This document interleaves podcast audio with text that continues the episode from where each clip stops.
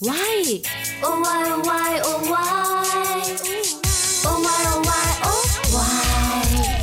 Tại sao ta? Tại sao nhỉ? Why oh why?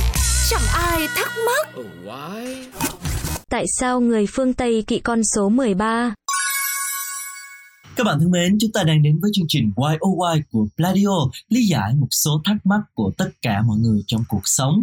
Với văn hóa Á Đông thì chúng ta có rất là nhiều điều kiên kỵ khác nhau, nhưng với người phương Tây thì sao? Chắc hẳn mọi người cũng đã nghe là người phương Tây rất kỵ con số 13.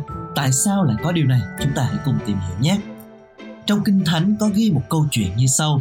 Chúa Giêsu cùng 12 tông đồ họp nhau trong buổi lễ vượt qua. Đến bữa ăn tối, Giêsu đã nói, trong số các ngươi sẽ có một kẻ bán rẻ ta. Quả nhiên, trong số các tông đồ có một tên Juda đã tố cáo Giêsu với nhà cầm quyền. Vì thế, Giêsu bị đóng đinh, câu rút chết trên thập giá. Ngồi quanh bàn trong bữa ăn đó đúng là có 13 người, vì thế người ta mới cho rằng con số 13 sẽ đem lại những điều bất hạnh. Trong thần thoại Bắc Âu cũng có một câu chuyện kể rằng một hôm trong bữa tiệc trên thiên đường có 12 vị thần đến dự bỗng nhiên hung thần Loki xông đến làm cho số người dự tiệc tăng lên thành 13.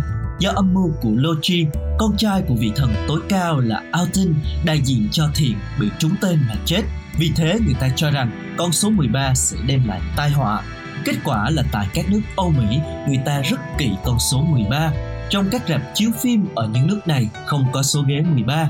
Sau các số 12 sẽ được đưa lên thành số 14 hoặc ghi là 12B thay cho số 13 tất nhiên đây cũng chỉ là một quan niệm và có nhiều người thì không tin vào cái điều này và đối với họ thì con số 13 vẫn là một con số may mắn.